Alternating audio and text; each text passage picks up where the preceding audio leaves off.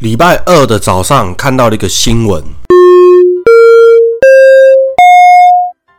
欢迎收听说干话不打草稿，说废话打草稿。没错，年假回来了。今天呢，只有花莲停止上班上课。呃，我说的今天是礼拜二，好。礼拜二花莲停止上班上课，其他县市并没有。但是早上起来看到一个新闻，非常的难过，非常的痛心，就是在我所生长的地方叫做龟山。龟山有两条往回龙的路，我们都是说往回龙，但其实回龙到底是哪里呢？回龙我觉得完全不重要。但是从小到大很常听到回龙两个字，但其实它就是去新庄、去台北的路，有两条从林口的台地。就是桃园台地往下走到盆地去，有两条，一条是左边的万寿路，右边叫做东万寿路，因为右嘛。从桃园要龟山要下去台北，等于是从龟山去啦。左边有一个林顶庙，那是万寿路。右边听说比较恐怖，不要走右边。通常龟山人、桃园人都会走左边，右边呢？怎么说恐怖呢？实际走过之后呢，是要给砂石车啊、大卡车他们去走右边那边呢，非常多的砂石车，因为有砂石场，所以今天的新闻就发生在右边东万寿路那边，很多砂石场，有一个砂石场坍塌，压死了一个计程车司机。天哪，太衰了吧！这真的是在这边先。跟这个建设司机说：“RIP，祝你一路好走。”看到这个新闻，其实难过又气愤，因为我看到这个新闻的时候，标题的时候，我以为啦，我以为是可能山崩啊，或者是什么，可能哪个土石没有没有堆好啊，倒下来。因为那两边其实那是下坡的路，所以其实蛮蛮陡的，但是路蛮宽的，所以为什么危险？是因为大家走那边可能都会开很快，然后但是其实它很蜿蜒，左右两侧都是很多的砂石场，但没有什么店家。要下去台北之后才开始变得很繁华。结果呢，有一部计程车，它是往桃园方向，所以它是上坡的路段，居然。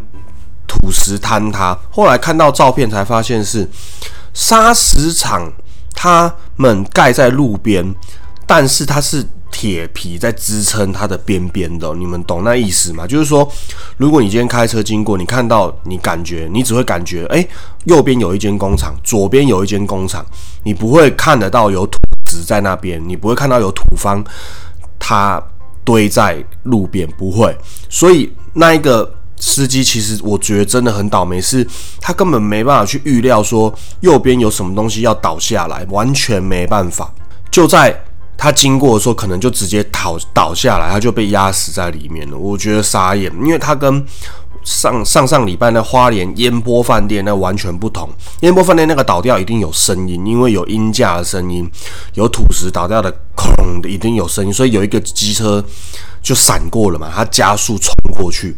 那这个计程车司机根本就没有任何声音可以预告他，而且他是开车的。其实我觉得烟坡饭店那个倒掉其实也蛮幸运的，因为经过刚好没有车子，有一部车刚好是在他坍塌的前面，所以没有没有压到嘛。那真的是命超大。有一部机车是他真的要被压到，他赶快冲过去，可是。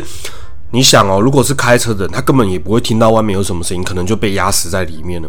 结果这个龟山的这个计程车司机就是这个样子，因为他在车子里面，他根本就感觉不到外面会有什么状况啊。而且那个铁皮厂，你就觉得他指挥这个工厂怎么会倒下来呢？看到这个新闻，真的觉得很很堵然，因为砂石厂都赚很多钱，然后什么东西都不好好的用，但也不知道是不是跟台风有关系，连这样下了两天的雨，不知道。可是就觉得这种就是。草菅人命啊，感觉人命很不值钱，而且那条路我也常走，虽然我比较常走左边的万寿路啦，因为大家都是会走左边的，比较不会，比较没那么危险，也比较不会看到鬼，因为那两条路真的是鬼太多了，大家都知道，桃园人都知道那两条路就是很多鬼，然后大家开很快要小心，很多人命上轮下很讨厌。